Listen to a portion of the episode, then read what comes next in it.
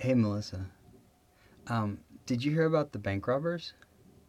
Which no, which Well, bank- there were there were three bank robbers. They were a bank robbing gang, if you can call three people a gang, which I don't think stretches the bonds of credulity too far to to do. And these three bank robbers, they robbed a bank, right? Um, which I guess was implicit in calling them bank, bank robbers gang. rather than any other kind of robbing gang. But they robbed a bank and they fled into the woods. And oh, I forgot to mention, one of the three bank robbers was an Aggie. Now, do you know about Aggies? yes. Okay, then I, then I Oh, won't, isn't funny? Oh, this is the joke. I won't refresh you. I don't know what to talk about joke. It's a true story of my life. That's all I ever do is tell you a true history Yes. of my life, and that's why there's so many Aggies in it. Um, and one of them was an Aggie, and uh, and as they fled into the woods, the cops were hot on their tail, and the leader of the bank robber says, "I know, men. Let's climb in these trees. The cops will never find us there." And uh, and so they do. They climb up into the trees, and the cops come, and they get into the woods, and they can't see the bank robbers anywhere. But they hear a rustling up in the tree, and the branches are thick, and the leaves are very full, and they can't see anything up in the first tree. Um, but the cop says, uh, "Ah, I hear something. Let me get a stick." And he gets a stick, and he pokes around in the tree, and the first bank robber has a brainstorm, and he goes, cuckoo, cuckoo. And the cop goes, Oh, it's just a stupid bird. It's not a bank robber. You're supposed to laugh at the end of a joke. One and two. You're never supposed to laugh at your own joke. So so far, I'm sorry. Your own, even your own story, your own an- anecdote. Um, yeah, excuse me. and so he goes to the second tree. and he's like, I hear something up there. And he pokes his stick. And the second bank robber takes a cue from the first bank robber, the first tree, who was the leader. And you can see why he's the leader, full of brainstorms, you know? And the second bank robber up in the second tree, he goes, Meow.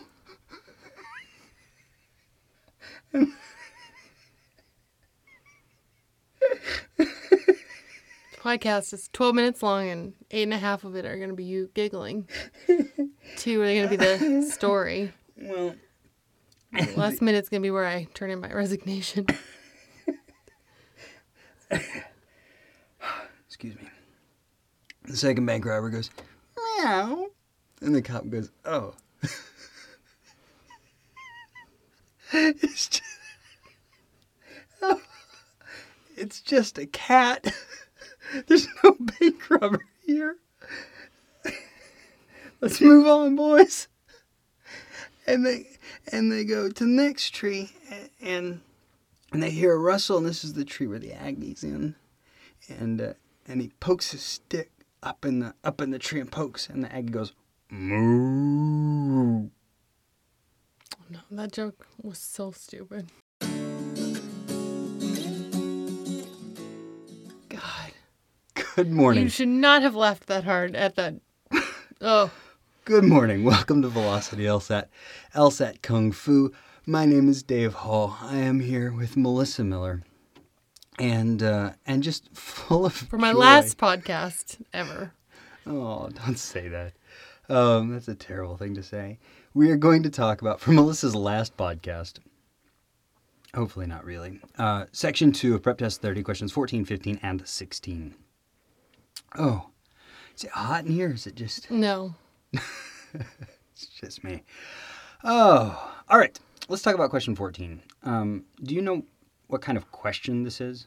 A parallel question. Yeah, it's most parallel to which one of the following. Okay, let's do this thing. Uh, we'll take a minute and read the passage. Got it. All right, so could you describe the way this passage goes? Well, Like its structure, I mean? I can try it. Do it. I might sound like an Aggie. That, that would be high praise indeed. Would it? Hmm. So it's okay. We're talking about a claim being wrong. Okay, so we've got the claim about the sugar causing. It's inaccurate to say that This is great. I hope everyone enjoys it. No, I'm going to do this. Okay. and then you can tell me where I was wrong after. Okay. So we have our claim, but we're saying that also, why I'm trying to like give you vagaries. So I don't know. It's this claim. And then also, though, there's another thing that can cause this problem. And so, therefore, your problem could come from two different things. Now you go. Okay. It sometimes helps to think about like what the argument wants us to believe. And this mm-hmm. argument wants us to believe that it's not right to say that sugar can't cause diabetes. In other words, sugar Like- can cause diabetes, but it doesn't do it directly. Sugar causes some other thing, and then that other thing helps cause diabetes. I'm sorry, diabetes. Diabetes. Um, so if I were gonna if I were gonna try to condense that into a description, I'd say you can't say that thing X doesn't cause thing Z, because thing X causes thing Y, and thing Y causes thing Z. Mm-hmm. You with me? That's, yeah, almost like what I said. Yeah, Just, just, almost just like, but clear. um, Okay.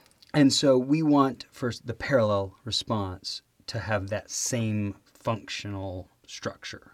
That you, you can't say that thing A doesn't cause thing C because thing A causes thing B and thing B causes thing C. Okay, so then one of my questions is I, I Mm-hmm. went through the answer choices, and then can I immediately say, because it does not do this thing, Mm-hmm. anything that says it does do this thing is automatically gone? I would not read past the words. So actually, let's just make it happen in practice, and we'll return to your very question. So answer choice A.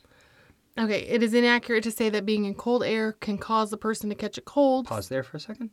Uh, perfect start. Really good start. Exactly the same. You can't say that this causes that. Now, in order, and here's something you can do in your practice think, stop here and think. In order for this answer choice to work, what will it have to say next? Cold air is going to cause something. Yeah. The next thing needs to be because cold air causes something. Mm-hmm. Perfect. All right. Will you continue reading it as written? Since colds are caused by viruses. All right, I'll stop you there. That's wrong. Okay. we already established in order to be the same, it would have to say cold air does cause some other thing, and then that other thing causes colds. Mm-hmm. All right. Answer is B. It is accurate. All right, and this is what you were asking about. I wouldn't read past these words. Uh, our argument was to say this is not true. So answer choice B to say it is true doesn't seem like it's parallel. Now I can conceive, I can imagine some argument that uh, argues in the alternative, right? And is still parallel. Um, but I don't know if it's actually ever happened. And I'm just working from memory. And so for me, absolutely, I stop reading at the word accurate, but I also don't cross it off, right? I mean, mm-hmm. if B says it is accurate and I stop reading, I don't know that B is wrong. I think B is likely wrong. And in that way, I'm saving myself some time. Probably, because probably it's a C or D or E, and it's going to be right. And then mm-hmm. I don't have to worry about B at all. Yeah. All right. So let's move on. So C, it is correct. So Same. we move on. Yes. D. All right, here we go. It is incorrect to say that inferior motor oil cannot cause a car to get poorer gasoline mileage. So far, so good. Yeah, exactly right so far. Just like A was, just like our argument in the first part. Mm-hmm. Keep going with D, please. So since Oh, I'm sorry. Actually, let's do that same thing we did with answer choice A. If this is going to be right, what does it need to say next? Something about inferior motor oil causing something else. Yeah. Okay. So next, pl- next, please. So since inferior motor oil can cause engine valve deterioration. Perfect. So far, yeah, we And now, in order to be correct, what will it say last? that deterioration can also cause bad gas mileage. Yeah. Okay. We said it's incorrect to say that motor oil can't cause bad gas mileage because motor oil can cause deterioration, and then we finish off. by- Deterioration. Uh-huh. Okay, so And the then- engine valve deterioration can lead to poorer gasoline mileage. Works. Exactly correct. You know, you can't say that thing A doesn't cause thing C because thing A does cause thing B, and thing B causes thing C. Cool, cool, cool. Yes. All right, let's get rid of E. It is inaccurate to say that Alexander the Great was a student of Plato. What? Where's the causal connection? Also, by the way, I've read it, um, and A is just silly. I mean, that is to say, like the fact that Alexander was a student E, of Aristotle. e is silly. I said A. I You meant did. E. That's sorry. okay. Mm. Yeah, E is just a silly argument um, that Alexander was a student of Aristotle and Aristotle was a student of Plato does not make Alexander a student of Plato. Ale- uh, Alexander's still a student of Aristotle. Uh, but both 14 and answer choice D are not silly, whether or not they're well argued. And they seem reasonably well argued. They're pretty compelling. You know, if thing A does cause thing B and thing B really can lead to thing C, then maybe thing A can indirectly cause thing C. Does that make sense to you? Totally makes sense. All right. Then let's move on. You ready? Yeah. Okay. Question 15. What kind of question is that? I'm going to say it's an assumption question. Yes. And for it to say the argument assumes that it's asking for something that is not in the argument, right? Something the argument has assumed. How could they possibly ask us what was assumed in the mind of the person who wrote this argument? It's something that isn't there. And the way they can ask us is because the right answer here is something that is necessarily assumed. It is going to be something that we can prove the argument needs and yet does not have. Does that make sense? Yeah. Okay. Uh, so we'll take a minute and read the passage. I've read it. Okay. I enjoyed it. It was delightful. hmm What was the main conclusion of this argument? If uh, regulatory standards are relaxed, banks will lend more money. Yeah. Why? That's a good question. I've pondered it some, and I don't know why. And for Okay. those listening, Okay, that's fine. I'm sorry. No, that's fine. Nobody expected you to be the LSAT expert. No. I think it would be problematic if I couldn't explain why. Let's hope you can. Let's keep our fingers crossed. So, what's going on is the argument concludes that the banks are going to loan more money if the standards are relaxed because uh, during the downturn, banks didn't lend money. And before that happened, st- uh, regulatory standards were tightened. So, we've established a timeline. Regulatory standards are tightened, banks loan less money, there is an economic downturn. Did you hear the word cause in there anywhere? No. Right. There is zero evidence that any of these events caused any of the others. Oh, I should back up, I guess. In the first sentence, banks did contribute to the decline by loaning less, but that doesn't mean that they caused the decline. And most importantly, for our purposes, the regulatory standards get tightened before the banks stop lending, but nobody said that the regulatory standards caused the banks to stop lending. Are you with me? Mm-hmm. Yeah. We've concluded that the banks will lend more if we loosen the standards because we have assumed that it was the tight standards that caused the banks to stop lending. Okay. With me? Yes. And if we've assumed that thing A caused it, right, where in this case thing A is the tight standards, another way of saying that is to say we've assumed that thing Z did not cause it. And I say that because it's really common that we get an answer choice that works in exactly that way. If we need to assume thing A is the same as thing B, I expect an answer choice that says thing A is not different from thing B. If we need to know that thing A caused thing B, I want an answer choice that says thing Z did not cause thing B. So, with that in mind, let's take a look at these answer choices. A. The downturn did not cause a significant decrease. On, I'm going to stop you right there. The thing that I want you to see about this, I love this answer choice right now. Like, it may go off the rails and it may turn out that it's bad, but right now I'm in love with it. Like, I, I wish I could get more physical with it. And it's because my understanding of the passage includes that concept of cause, right? And that only happens if I take a minute and think about what's happening in this argument. Uh, you know, nobody used the word cause, but that's what's going on. It's a causal argument. And if you want to say, well, I've already been through that. If you want to say it was thing X, you got to know it wasn't thing Y. And so the downturn did not cause, go on, please. A significant decrease in the total amount of money on deposit with banks, which is the source of funds for banks to lend. Yeah, this is perfect. If we want to say that it was the tightening of the regulatory standards that caused the banks to stop lending, we have to know there wasn't some other reasons the banks stopped lending.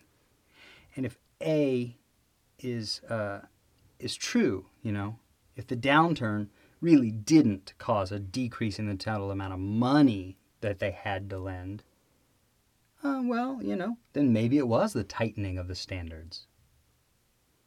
And here's how we can know whether or not it's whether or not we need it, right?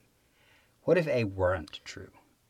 I mean, what if the downturn did cause a decrease in the total amount of money that banks had to lend? If the downturn caused a decrease in the amount of money the banks had to lend, then the standards had nothing to do with it. It doesn't matter whether you relax the standards or whether you keep them tight. Banks didn't do lending policy because of regulatory standards, they did it because they ran out of money. We need to know that A is true. Because if A isn't true, our whole argument goes to hell. Is that clear? Yes. All right. Uh, just for completion, let's talk about these others. B. The B. the imposition of the tighter regulatory standards was not a cause of the economic downturn. If anything, we want to know that the standards did cause the downturn, right? I mean, Yeah. well, we want to know the standards caused the banks to uh, not lend. I don't care really what caused the downturn. I care what caused the banks to stop lending. And in as much as I care about what the regulatory standards caused, I want them to yes have yes been a cause of the banks stopping lending. Not I don't want to know that they were not a cause of anything. Does that make sense? Hmm? So I don't know if this answer choices in here as just sort of word salad. If they use some of the words from the passage, maybe it's going to attract you. But we got to think critically and analytically about this stuff, right? And notice how this provides yet another link in the long chain of my argument for your answering questions rather than groping through answer choices. I don't think you should grope anyone or anything, much less answer choices nails the LSAT. No, without explicit consent. C. The reason for tightening the regulatory standards was not arbitrary. Why do we care why the t- standards were tightened? It was arbitrary. It wasn't arbitrary. It doesn't make any Who difference. cares? Yeah. Mm-hmm. D. No economic downturn is a company. I'm accompanied. to stop you right there. This is an argument about what happened in this downturn, right here, this one. Not just any old. In order to make a claim about what happened in this downturn, do I need to know anything about all economic downturns? Probably not. Yeah, there's no way. I mean, in order to say that this dog is named Spike, I don't need to know that no dog is named Lucy. Okay. See what I'm saying? Mm-hmm. All right. Answer choice E. No relaxation of standards for loan making by banks would compensate for the effects of the downturn. Again, this feels to me like that word salad. Uh, relaxing standards wouldn't compensate for the effects of the downturn. Say that they wouldn't. What effect does that have on the argument? I mean, does that tell me, or let me ask it this way. Say it wouldn't compensate for the effects of the downturn. Does that mean that the relaxation of the standards would cause banks to lend more? Does it even make any sense? Does it have anything to do with why banks are lending less? No. Uh, and you know, try it the other way, like we do with answer choice A. If there is some relaxation of standards that would compensate for the effects of the downturn, does that mean if we relax the standards, the banks will lend more? Does it mean they'll lend less? Does it have any effect on how much the banks will lend? And the answer, of course, is no, it doesn't. Like whether or not E is true makes no difference to this argument. E is not necessary for this argument. Gotcha. Does that seem sensible? yes. Okay. Then let's finish up today with question 16. Um, what kind of question is this? An inference question? Yeah. It's asking for what we can prove. I mean, I know denotatively it'll ask what's most strongly supported, but experience tells me that like eight times out of ten, this wording gives me an answer that is not just strongly supported, that is not only the most likely, but is in actual fact completely proved by the passage. So that's what I'm looking for. Okay. All right, we'll take a minute and read the passage. All right. This is the worst. I mean, to me, this is the worst. This is, without question or doubt, my absolute least favorite kind of question on this test. Uh, the right answer is going to be something I can prove, but like, this is just a set of facts. Like, it doesn't lead me to any particular conclusion. Know, It just tells me some information about zoos. Now, this question can't be hard. It can't be if you know the rules. Right? The right answer is something we can prove. So we're just going to be able to go back to the passage and prove that it's true. That's not hard. But it may be one of the most time consuming questions because I don't know what the answer is ahead of time. okay. All right. Um, let's then go through and we'll apply the rules to these answer choices. One of these answer choices is proved by the passage, four of them are not. Take it away, please. Choice A. Okay. Zoos have played an essential role in educating the public about endangered species. Where in this passage does it say that zoos played an essential role in educating the public about endangered species? It does not. It does not at all. It tells us that zoos were educational resources. Nowhere does it say they were essential. It tells us that zoos were educational resources. Nowhere does it tell us that they taught people about endangered species. There is no proof of A. A is not our answer. All right, answer choice B. Some specimens of endangered species are born and bred in zoos. Where in the passage does it tell us that some species of endangered, some specimens of endangered species? Did I say species? I think you said specimens. s- Okay. Uh, I know I didn't, though. Where does it say that some specimens of endangered species are born and bred in zoos? Mm, the last sentence. The second to last sentence. Yeah, explain. Okay, so we have captive animals in breeding programs that create breeding stocks that are used to go into other zoos. It makes the efforts to reestablish endangered. endangered Okay, so there are animals that that are used to go into other zoos that propagate various species. How do we know that those animals are endangered? Because those animals are then being used to reestablish endangered species in the wild. Yes. If we can use those breeding stock animals to reestablish endangered species in the wild, then the breeding stock animals must be endangered species. There are, for sure, some specimens of endangered species born and bred in zoos. We know it because the passage said it. hmm Clear? Yep. All right, let's get rid of C and D and E. No zoos exploit wild animals. I'm going to stop you right there.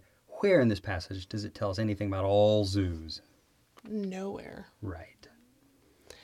Nearly, this is D. Nearly all of the animals in zoos today were born in ca- captivity. Where in the passage does it say nearly all the animals in zoos? To, did- where in the passage does it say anything about nearly all the animals in zoos? Your tone suggests that not anywhere. You're right. Also, having read it, no, it doesn't say that anywhere. yeah, I mean, what it says is that most new zoo animals come from captive stock.